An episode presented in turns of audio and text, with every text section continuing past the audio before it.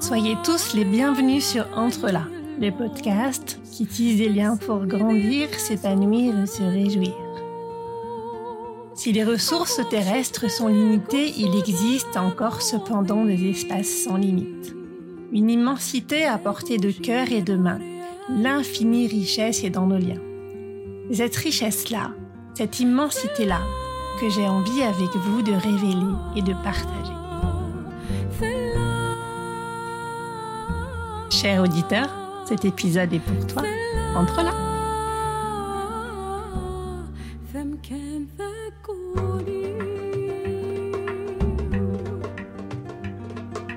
Aujourd'hui, je vous propose de rencontrer Anna Evans. Avec elle, nous allons parler d'intuition, de comment nos perceptions complètent notre analyse, de comment elles nous enrichissent. Nous allons parler de cette reliance qui est euh, le paradis perdu que nous pouvons retrouver très facilement, très simplement dans notre quotidien. Nous allons voir comment cette reliance agrandit, amplifie, enrichit, magnifie nos vies et nous rend capables de choses bien plus merveilleuses que ce que nous pouvons faire sans.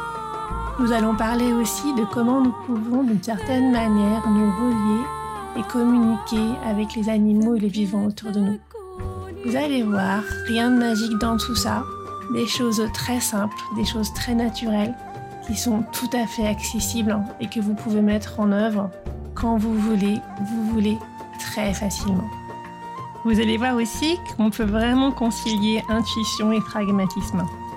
Anna, vous le verrez au fil de cet épisode, est très pragmatique. Et c'est parce que l'intuition est très efficace qu'elle l'utilise. Voilà qui vous rappellera peut-être cette citation qu'on attribue à Henri Poincaré L'intuition, c'est l'intelligence qui fait des excès de vitesse.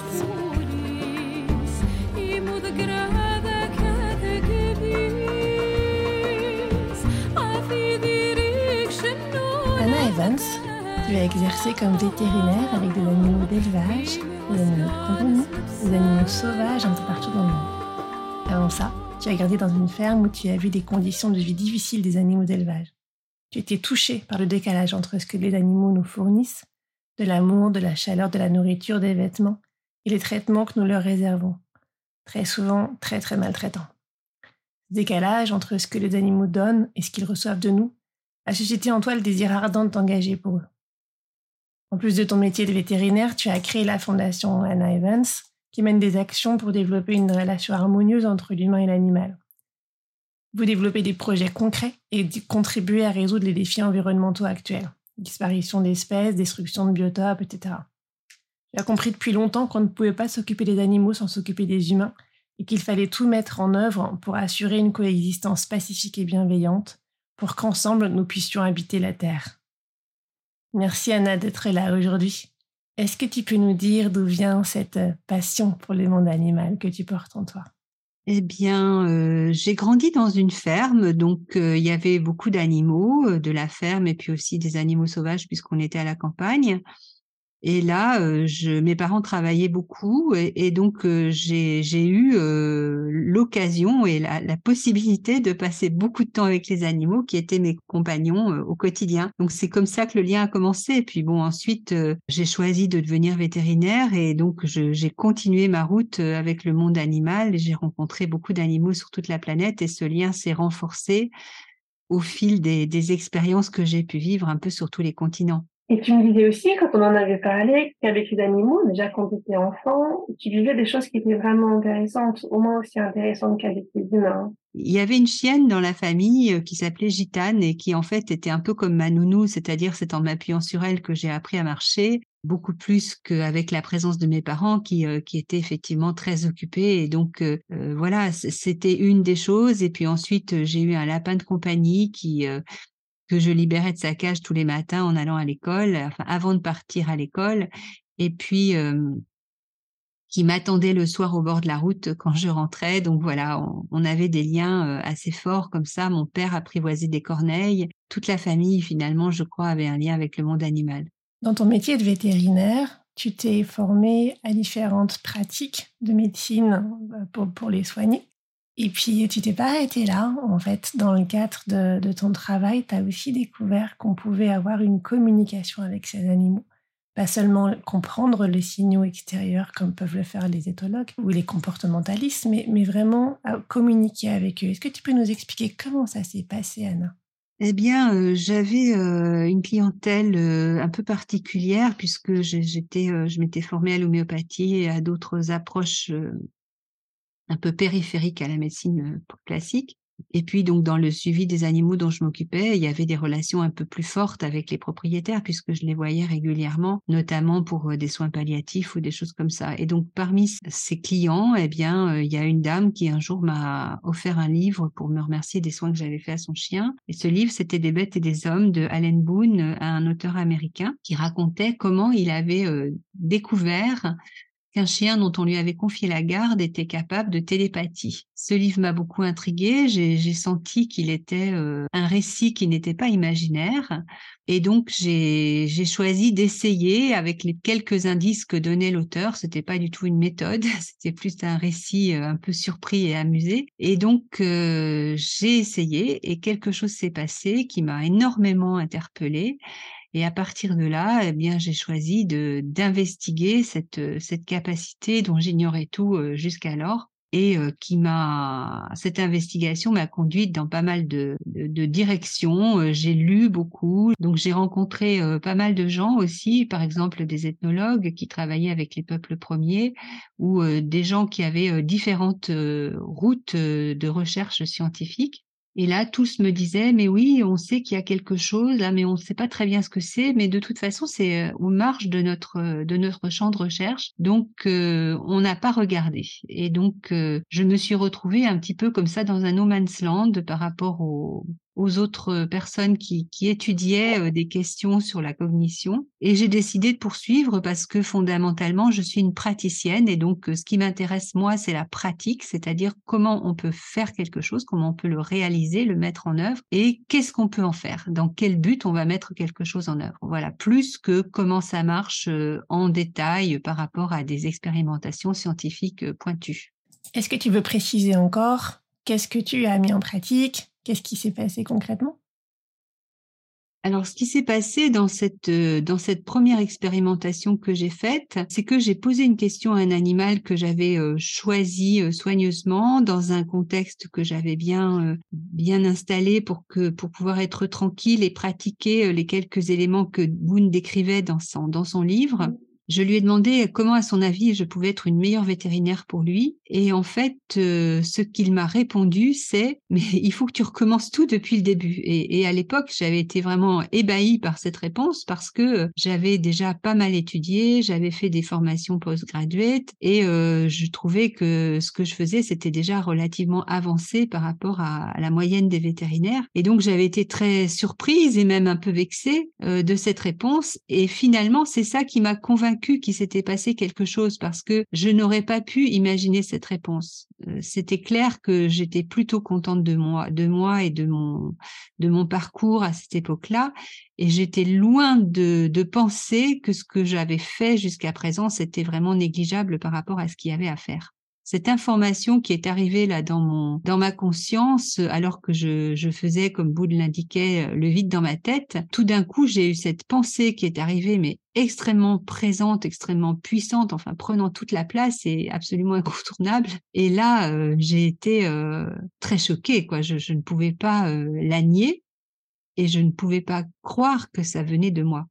Et c'est à partir de là que j'ai commencé à réaliser qu'il s'était passé quelque chose de d'exceptionnel, quelque chose de différent de ce que j'avais vécu jusqu'à présent dans ma relation avec les animaux, où je considérais quand même que l'être humain était plus intelligent que les animaux. Et à partir de là, j'ai commencé à m'interroger beaucoup sur euh, eh bien la façon dont on peut euh, relier notre intelligence à la leur, puisqu'il y avait une intelligence, une forme d'intelligence. Ça veut dire qu'après avoir été dans une relation de soins où tu étais un peu au-dessus, tu rentrais dans une relation d'altérité. Voilà, c'est-à-dire que je j'ai reconnu l'existence d'une intelligence tout à fait euh, profonde et là j'ai cherché à comprendre comment ce message, si vraiment il était bien euh, issu de cet animal, avait pu me parvenir. Et donc euh, j'ai étudié pas mal de choses, dont la PNL, par exemple, programmation neurolinguistique, pour comprendre comment mon, mon cerveau, mon, ma cognition me permettait d'accéder à une information qui ne passait pas par le langage. Et donc là, j'ai découvert euh, beaucoup de choses. J'ai découvert qu'il y avait euh,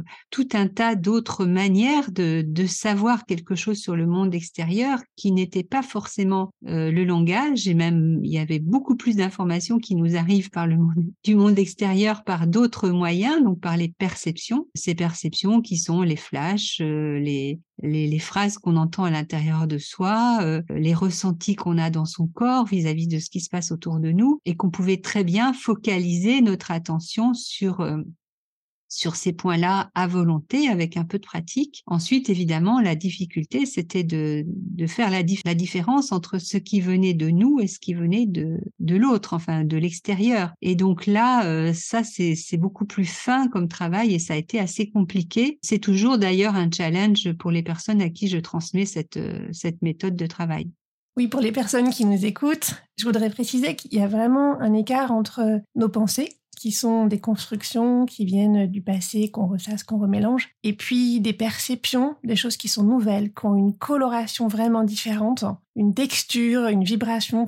on, ressent que c'est tout à fait différent. Même sans aller jusque-là, on sait aussi que dans une situation, on a un certain nombre de choses qui arrivent à la conscience et beaucoup d'autres qui restent un peu autour de nous et puis euh, qui sont captées par euh, différentes parts de nous, euh, souvent par des, signaux corporels. Et quand on les laisse tranquillement remonter, ces sensations corporelles qui en fait sont des émotions se transforment en informations quand elles remontent à la conscience. Donc on peut utiliser tout ça. Et il y a effectivement vraiment un écart entre la pensée et les perceptions.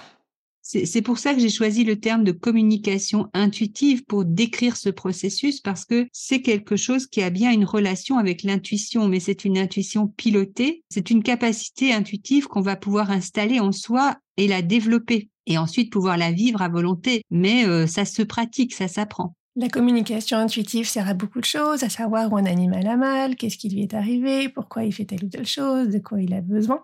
J'ai vécu beaucoup d'expériences est-ce que tu veux nous en citer une ou deux qui t'ont particulièrement marqué ou touché, Anna? Oui, la, première fois que j'ai rencontré une baleine, c'était euh, dans le sud de l'Australie, entre l'Australie et la Tasmanie. Et j'étais partie avec un bateau de pêcheurs euh, dans l'espoir de rencontrer des baleines, justement. Et là, il y a eu cette, euh, merveilleuse expérience, ce merveilleux moment où, dans un, une mer qui était quand même relativement agitée et très froide, on n'est pas très loin du pôle sud là-bas, il y a eu ce, cette baleine et son, son bébé qui se sont approchés du bateau et visiblement le bébé était très curieux du bateau, il, il voulait voir ce que c'était. C'était euh, très touchant de, de voir cette, cette curiosité qu'il avait de, de, notre, euh, de notre navire, petit navire.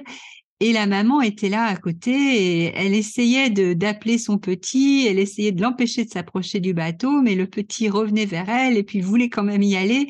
Voilà, donc j'ai été vraiment touchée aux larmes de cette scène et de la tendresse qui émanait de cette mère euh, qui, qui était très très attentive au bien-être de son petit et puis aussi de la de, de l'élan de vie de, de, ce jeune baleineau. Et pour moi, ça a vraiment été quelque chose de déterminant. J'ai tellement, euh, j'avais tellement envie de les rejoindre. Je, je, je voulais me mettre à l'eau avec eux tellement c'était beau et touchant et, et, magique en fait. La, la vie des océans m'a toujours beaucoup euh, beaucoup touchée, mais là euh, c'était un moment extrêmement fort pour moi et un moment où j'ai compris aussi que je pouvais vraiment percevoir ce qui se passait dans l'énergie de ces individus qui, qui nous sont parfois très étrangers, qui sont quand même avec des physiques très différents des nôtres, qui vivent dans un milieu qui nous est euh, un peu hostile. Nous sommes maintenant des animaux terrestres toute cette euh, toute cette réalité que j'ai pu percevoir et qui m'a tellement touchée, euh, ça a été un des grands moments de ma vie absolument. Ces moments-là, je crois, sont des moments où on a l'impression de vivre que notre cœur bat à l'unisson du monde, qu'on se fond dans la vie. Et à ces moments-là, en fait, notre personnalité, nos caractéristiques, nos problèmes, nos préoccupations, notre manière de penser se dissolvent. C'est comme si on appartenait au tout sont des moments euh, que certains vivent dans des méditations ou dans d'autres situations. Et c'est vraiment des moments de grâce. À ce moment-là, je n'avais aucun doute sur le fait que euh, c'était bien euh, ce qui se passait entre ces deux êtres et que c'était pas mon imagination.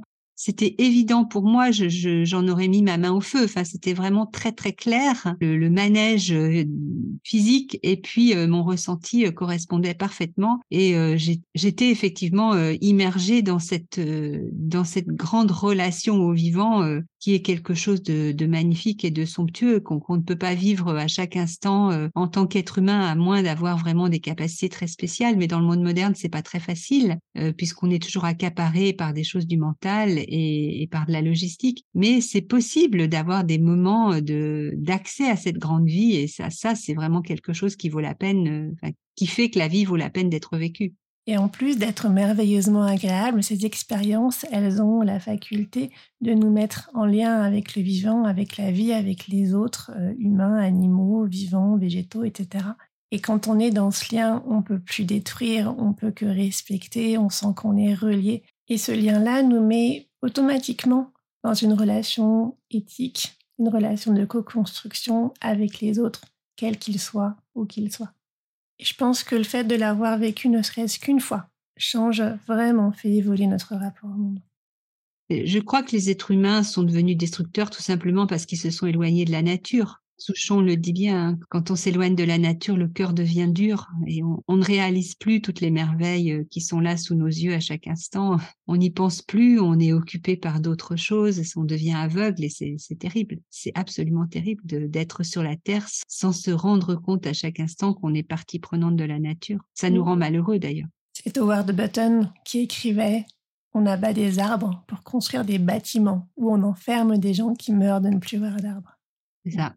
Alors si on quitte les arbres, pour revenir aux baleines, tu m'avais raconté une expérience assez merveilleuse qui est arrivée à tes élèves avec une baleine. Oui, j'ai accompagné des gens à la rencontre des, cétacés un peu partout sur la planète et il y a eu un jour une expérience où euh, un bateau d'observation a, identifié euh, une baleine qui, qui avait l'air d'être en difficulté, donc ils se sont approchés. Je n'étais pas sur le bateau à ce moment-là il y avait un groupe de personnes qui avaient appris la communication intuitive avec moi et ils se sont aperçus en s'approchant que la queue de la baleine était coincée dans un filin qui était une partie d'un filet attaché au fond. Donc la baleine ne pouvait plus s'échapper, elle était prisonnière et elle était désespérée évidemment. Elle, était épuisée d'essayer de, de, rester à la surface pour garder son souffle, pour reprendre son souffle. Et donc ils ont, décidé qu'une personne allait plonger euh, pour euh, couper ce filin et donc libérer la baleine. C'était des filins en plastique euh, très résistants. C'était très généreux, mais en même temps très dangereux parce que la, queue de la baleine, elle avait peut-être plus de deux mètres d'envergure et un seul coup pouvait tuer le, plongeur. Et comment, faire pour pouvoir libérer cette baleine sans faire que la personne qui risque sa vie ne la perde? Donc, euh, plusieurs personnes se sont mises à communiquer avec la baleine en lui expliquant ce qui allait se passer et en lui demandant surtout de, rester immobile euh, le temps que la personne soit à l'eau. Et donc, euh, une grande paix s'est installée, la, baleine s'est calmée, la personne a plongé, a pu libérer le filin après quelques efforts quand même est revenu au bateau et c'était absolument merveilleux de savoir que, que cette baleine avait pu être libérée et c'était encore plus merveilleux peut-être, en tout cas pour moi, de savoir que ces élèves avaient réussi à, à se faire comprendre de cette baleine, à faire comprendre l'intention. Et une fois libérée, cette baleine a fait un, un immense tour autour du bateau. elle a fait tout un cercle et puis elle est partie vers, le, vers la nature, vers l'océan, vers sa famille certainement. Et donc, c'était un moment très touchant pour moi parce que je me suis rendu compte que finalement, ce que j'avais choisi de partager avec les autres avait porté ses fruits et qu'il y avait eu cette compréhension interespèce dans un niveau très profond et très important puisqu'il s'agissait de sauver des vies. Ce sont des moments exceptionnels quand même. Hein. La communication intuitive peut servir à beaucoup d'autres choses bien plus prosaïques et, et plus quotidiennes. Et évidemment, c'est grâce à un entraînement au quotidien qu'on arrive à faire des choses comme ça nous disait une fois que la communication intuitive, c'est en fait un savoir qui a été oublié, mais qui a toujours existé chez les humains, et c'est pour ça que les peuples premiers dont tu parlais au début de cet épisode la maîtrisent toujours. Elle est merveilleux le fait que, parce qu'on peut communiquer avec tout le vivant, on n'est plus jamais seul. Et ça, c'est assez fantastique pour les humains qui se sentent souvent tellement isolés. En revanche, il y a un revers, c'est qu'on est beaucoup plus sensible ce qui arrive au vivant, puisqu'on est relié, puisqu'on est connecté, puisqu'on fait partie de la même aventure et du même univers et de la même nature. Et ça, on sait que c'est douloureux. Ça peut même être source de souffrance. On l'a vu puisque tu m'avais proposé d'accompagner avec toi des personnes, des collectifs qui créent, développent des projets pour les animaux, pour qu'ils puissent continuer à habiter le monde avec nous dans des conditions qui sont viables pour eux aussi. Donc cette douleur, cette souffrance, euh, elles peuvent être source d'un grand découragement, d'autant que des personnes vont mettre en œuvre une énergie énorme pour réaliser une action qui va pouvoir être contrecarrée assez facilement par d'autres personnes. Donc comment tu tiens, comment tu persévères, comment tu harmonises en fait cette sensibilité et ce sentiment parfois d'impuissance? Tu as été en lien avec des animaux qui vivaient de grandes souffrances. Je pense euh, entre autres aux éléphants qui n'avaient plus rien à manger pendant la crise de la Covid-19 dans des pays d'Asie et, euh, et, qui mouraient de faim, qui étaient attachés. Enfin bon, on va pas tout détailler, mais c'était vraiment difficile. Alors, comment est-ce que tu fais face à tout ça? Ben, Je dirais déjà que j'accepte mon, destin d'humain. Je, préfère, euh, je fais partie des gens qui préfèrent euh, savoir que se fermer les yeux. De toute façon, nous sommes tous affectés par ce qui se passe dans la nature, même si c'est complètement indirectement et même si c'est euh, par des effets cascades assez, assez complexes la, diminution euh, ou la difficulté euh, de l'accès à l'eau potable pour un, certain nombre de personnes sur la Terre, la perte de la biodiversité avec euh, toutes sortes de conséquences, tout ça, ça nous affecte tous hein, sur la qualité de l'air, sur la qualité de l'eau, etc. Donc, euh, on est tous affectés par des choses qui sont liées au fonctionnement de la nature. Nous sommes partie intégrante de la nature, même si on n'en a pas conscience et même si on s'en occupe jamais et qu'on vit dans une ville et qu'on ne marche jamais sur autre chose que sur du macadam ou de la moquette. Par contre, euh, par opposition à cette, à cette inconscience, euh, je dirais citadine ou, ou liée à l'éloignement de la nature, moi, je reste connectée au quotidien et c'est vrai que parfois c'est pas facile à vivre, mais je, cultive en fait, je, fais grandir en moi grâce à ça une, une acceptation de ce qui se passe. Ça veut pas dire que je suis inactive, mais ça veut dire que c'est plus grand que moi et, je l'accepte. Euh, je ne sais pas où nous allons collectivement, mais j'ai une confiance dans les lois de la vie et donc euh, voilà, je m'y soumets tout simplement. Tu as effectivement pas mal agi, notamment au sein de la fondation Anna Evans qui porte ton nom. Tu as réalisé beaucoup de projets dans pas mal de pays différents, avec beaucoup de gens très très différents. Qu'est-ce que tu retiens de toute cette expérience, de tous ces projets? Qu'est-ce que tu as compris, appris sur le monde, sur les êtres vivants? Je retiens qu'il y a beaucoup de choses à faire, il y a beaucoup de choses possibles, il suffit de les imaginer. Et puis ensuite, euh, bah, que c'est euh, c'est un travail en soi de faire vivre ou d'éveiller ce, ce rêve à l'intérieur de chaque être humain. Et que ça, c'est un travail immense et que tout le monde peut s'y mettre. C'est vraiment euh, quelque chose de, colossal. Chacun à sa mesure peut contribuer d'une façon ou d'une autre à, cette grande tâche de, de, de, de, oui, de reliance active avec le, monde vivant et pas seulement avec les animaux, mais avec l'ensemble de la nature. Et effectivement, ce travail Hein, qui nous dépasse, dont on ne viendra pas à bout, mais auquel on peut contribuer. Et puis parce que ce travail est colossal, il y a aussi la question des limites, les limites qu'on voit sur soi, sur les autres, les limites qu'on se donne collectivement. Est-ce que tu peux nous en parler? Parce que le risque d'épuisement dans des activités de ce type, il est vraiment réel. Ben, c'est le risque quand on entreprend une, tâche euh, qui est euh, infinie. C'est important d'avoir des garde-fous pour, euh, pour ne pas tomber dans l'épuisement. C'est important de, de rencontrer aussi ses limites personnelles. Tu veux dire ne pas être seulement relié à la nature et aux animaux, mais être aussi suffisamment relié à soi pour sentir que si on va plus loin, on va se mettre en danger, c'est ça? Oui, enfin, les limites personnelles, c'est quand on quand on va trop loin, on d'abord on devient moins efficace et puis on ne peut plus agir finalement du tout si on les dépasse vraiment. Donc c'est mieux de de les respecter, de faire un peu mais bien que de vouloir faire trop et finalement de que ça n'aboutisse pas.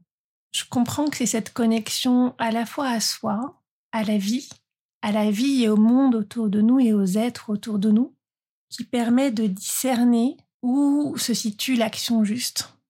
Peut-être à partir de l'élan profond qu'on ressent, peut-être à partir de quelque chose qu'on perçoit, qu'on observe et qui suscite cet élan. Et euh, là, en fait, finalement, c'est cette connexion qui, qui est une sensibilité agrandie qui va permettre de choisir l'action juste. C'est d'ailleurs une manière de faire qui complète l'analyse et qui peut être tout à fait pertinente quand on accompagne des collectifs humains, donc assez loin de la nature et des animaux et des végétaux, et qu'il s'agit de trouver l'action juste par laquelle démarrer, qui va déclencher, enclencher toute une dynamique d'événements positifs et constructifs et créateurs de valeur. Alors d'abord, on, est tous connectés au vivant. Euh, ce qu'il y a, c'est que on en est plus ou moins conscient. Euh, c'est ça qui me donne euh, une forme d'orientation sur ce que je peux faire en fait. Et tu me disais aussi que ce qui permet de persévérer, ce sont des moments d'état de grâce, des moments de, joie dans la nature, comme celui que tu nous as raconté d'ailleurs avec euh, la baleine et son baleineau, qui donnent de l'énergie, qui sont sur d'une joie profonde, apaisante, dynamisante. Oui, ce qui me permet de, rester relié, bah, ce sont des choses très simples hein, que, que, chacun, chacune peut vivre. J'ai une connexion très forte avec un chat qui est venu se faire adopter chez moi là depuis peu de temps. Euh, je vais euh, m'asseoir euh, devant mes ruches et je me mets au milieu des abeilles là qui bourdonnent tout autour de moi et c'est complètement magnifique. Voilà, je regarde un papillon qui vient volter sur la haie. voilà, ce sont des choses comme ça et je sens que le vivant est là et c'est tellement, euh, c'est tellement magnifique, c'est tellement, tellement plein partout de, de vie, c'est tellement délicat, c'est tellement artistique que ça, ça me suffit pour, euh, pour être heureuse. Et je me souviens de, certaines mémoires. Euh, j'ai passé un été à garder des brebis quand j'étais plus jeune, et je me souviens parfois de ce, de ce petit martèlement de tous ces petits sabots sur la terre. C'était absolument extraordinaire. Et c'est sûr que mes souvenirs heureux ne sont pas euh, l'achat d'un frigidaire ou je ne sais quoi, un passage dans un supermarché. Ce sont des choses toutes simples, mais auxquelles on a été pleinement présent. Et euh, de fait, on en a toute la substance en nous. Oui, et puis parce que aussi il y a ce sentiment de reliance qui est là, qui est, qui est puissant, quoi. Et peut-être là, on peut préciser, c'est une évidence, mais ça vaut peut-être le coup de préciser que c'est une compétence naturelle, en fait, cette reliance. Tous les enfants l'ont. Quand ils passent un temps infini à, regarder une fourmi, admirer une coccinelle, observer, sentir, percevoir ce qui se passe autour d'eux, on a cette même faculté. C'est juste que parfois on l'a un petit peu occulté, oublié, qu'on est pris par des préoccupations matérielles, humaines, relationnelles, émotionnelles. Mais dès qu'on s'extrait tout ça, dès qu'on est présent à ce qui se vit, on peut vivre des choses déjà assez extraordinaires sans même savoir communiquer avec les animaux, avec le vivant. En fait, il suffit d'abord simplement, et c'est immense, qui est de s'autoriser à communier avec le vivant. On l'a vu dans l'expérience qu'on a fait avec les animaux partenaires que cette présence, cette curiosité suffit à changer nos perspectives, à beaucoup mieux comprendre ce qui se passe et puis avoir euh, à voir émerger des solutions, des perspectives qu'on n'avait pas du tout imaginées parce qu'on était juste bloqué sur notre vision du monde et notre regard sur le monde. Et ça, ça sert aussi bien avec les animaux qu'avec le vivant, qu'avec les humains autour de nous. Absolument, c'est pas la peine d'avoir appris euh, la communication intuitive avec les animaux pour se relier à cette euh, à cette nature et à ce vivant qui est tout autour de nous. Il suffit de d'y porter un, un, certain intérêt, même juste de passer quelques instants à l'observer et puis on s'aperçoit de sa beauté, etc. Ça peut nous remplir le cœur. Et puis bien sûr, euh, j'anime, enfin nous animons des des formations qui sont accessibles à tout le monde, comme celle de l'animal partenaire de vie, justement apprendre à regarder son animal et à, à considérer toute la richesse qui est là dans cet être qui nous côtoie et qui n'est pas de notre espèce, ou bien les animaux guides, qui sont les, les animaux qui sont capables de nous inspirer dans nos vies et de nous conduire vers quelque chose de plus grand. Puis il y en a d'autres. Euh, voilà, euh, donc euh, c'est sûr que il y, a, y, a, beaucoup, beaucoup de, de, possibilités de se relier même par soi-même sans forcément se rejoindre, enfin joindre, se joindre à d'autres personnes. Quand on les vit en groupe, c'est mieux parce qu'on on profite aussi de l'expérience et du parcours des autres, mais on peut très bien le faire soi-même. Et, et c'est vrai, comme tu le disais, que les enfants peuvent vraiment nous, nous inspirer dans ce domaine-là parce que eux, ils ont du temps pour observer et pour peu qu'on les mette un peu dans la nature, même si c'est dans un square à Paris, ils vont trouver une araignée ou je ne sais quoi et ça, peut évoquer pour eux certaines choses. Évidemment, ensuite, ça sera aux adultes de les guider au-delà de la peur, qui est la, première réaction quand on ne connaît pas quelque chose, vers un petit bout de connaissance, vers un petit bout d'intérêt, vers un petit bout de respect. Est-ce que tu aurais encore un message, quelque chose que tu aimerais nous faire partager? Je dirais que la relation avec tout ce qui vit sur la Terre, elle éveille en nous euh, des choses extrêmement profondes, extrêmement archaïques, et que même l'homme ou la femme moderne n'en sont pas exempts. Je repensais à l'instant aux Maasai, qui, aux femmes Maasai qui vont chercher du bois euh, dans la forêt, là, dans ces hauts plateaux, et et qui se sauvent en courant quand elles voient arriver des éléphants, parce que même si pour nous, les éléphants apparaissent des animaux pacifiques, euh, les jeunes euh, sont un peu comme les ados humains, ils, ont, ils aiment bien s'amuser, ils sont capables de, de s'amuser par exemple avec une vache en, la faisant tourner euh, comme on ferait tourner un objet et puis de le balancer en l'air, et évidemment la vache se retrouve en mauvais état, et il y a aussi des éléphants qui chargent, et les femmes, bah ça, elles ont peur quand elles, vont, quand elles voient des éléphants en allant chercher du bois, elles s'en vont en courant. Donc euh, cette peur primitive, elle existe en nous aussi, mais euh, nous avons maintenant quand même un, cerveau, nous avons développé des, capacités d'intelligence, des capacités d'adaptation, et, vraiment c'est important de ne pas rester dans la peur de l'inconnu, mais d'apprivoiser cette peur, d'apprendre à connaître, de savoir quand est-ce que l'autre est susceptible d'être agressif ou pas, et puis de, créer des alliances, de développer des amitiés, de, faire des, des partenariats, de s'intéresser à toutes ces autres formes de vie qui sont là en train de faire leur parcours sur la Terre en même temps que nous. Il n'y a pas que des humains sur la Terre, il y a, plein, plein, plein d'autres créatures qui ont euh, aussi leur raison d'être et qui ont leur parcours. Et, donc, euh, c'est ça, c'est cette curiosité, c'est cet intérêt euh, qui développe finalement le merveilleux de la vie. Donc, je vous encourage vraiment à passer du temps à ça. C'est vraiment important parce que c'est là que le potentiel humain se révèle. Et pourquoi est-ce qu'il se révèle là particulièrement? Eh bien, parce que euh, nos, réflexes archaïques, ce sont euh, la peur euh, et l'attaque, et que donc ça nous appartient de développer le reste de nos facultés, qui sont la curiosité, l'amitié, la, la, la coopération, etc.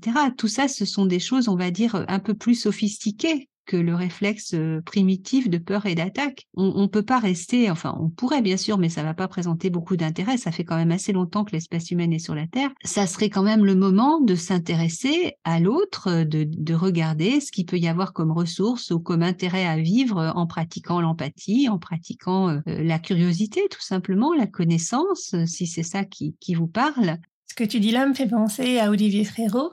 C'était le troisième épisode il nous expliquait que quand on invite à la table de négociation ou d'intelligence ou de réflexion un arbre, un ruisseau, un fleuve, les vivants autour de nous, ben d'un seul coup, puisque les humains sont plus seulement entre humains, les choses s'apaisent considérablement et de nouvelles perspectives deviennent possibles et une intelligence nouvelle surgit et suscitée. Alors bien sûr, euh, le fait de pouvoir euh, s'intéresser à l'autre, ça nous donne euh, évidemment beaucoup d'autres ressources, des accès à d'autres regards. Comme tu le dis, un arbre, bah, ça vit plusieurs centaines d'années, donc pour lui, une petite vie humaine, c'est pas long. Hein. et ça lui donne autorité, si je peux dire, avoir un avis différent, tout simplement parce qu'il y a une prise de recul. Puisque tu parles de la peur, c'est aussi important qu'on reprécise qu'il hum, ne s'agit pas dans notre conversation de dire que les animaux la nature sont parfaits et que l'humain est complètement à côté de ses pompes. Il y a effectivement des environnements qui sont dangereux pour les humains. Et, euh, il y a bien une connaissance, une clairvoyance, un discernement à avoir pour pas faire n'importe quoi n'importe où. Si nos ancêtres ont survécu, c'est parce que la peur leur a été utile quand même. Hein.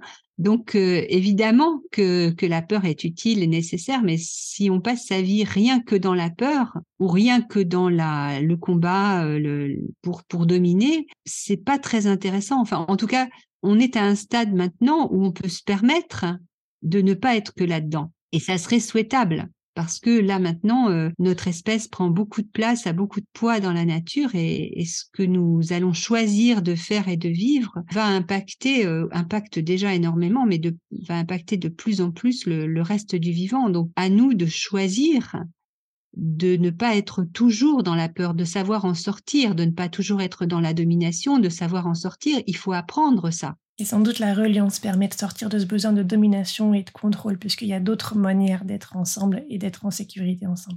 Et la reliance est la conséquence de, de, ce qui se passe quand on en sort, justement. Oui, tu as raison, ce qui veut dire que, comme pour faire confiance, c'est un choix, un pari qu'on fait avant d'entrer dans la relation. La reliance, c'est un désir qui est au fond de nous, hein, c'est le paradis perdu. Quand on écoute ce désir profond, on est appelé à sortir de la peur et de la domination. C'est nécessaire pour aller vers cette aspiration. Et c'est là qu'on apprend l'empathie, euh, l'intelligence collective, etc., etc. Parce que c'est ça qui nous permet d'aller vers la reliance. C'est certainement pas ni la peur ni la domination. À vous qui nous écoutez, on vous souhaite plein de ce grand désir et de joyeux lumineux moments de reliance. Je te remercie beaucoup Anna pour notre échange. Mais je t'en prie. Je vous souhaite à tous d'avancer tous les jours vers, ce, vers cette direction. Si vous voulez contacter Anna Evans, participer à ses formations, contribuer à ses actions, vous trouverez toutes les informations et tous les liens utiles dans la description de cet épisode. Ce podcast n'est pas seulement le mien, c'est aussi le vôtre, c'est le nôtre. Si vous voulez contribuer, intervenir, proposer, contactez-moi. Si vous avez aimé cet épisode, partagez-le autour de vous, mettez des étoiles pour le noter et abonnez-vous pour ne pas manquer les prochains. À très bientôt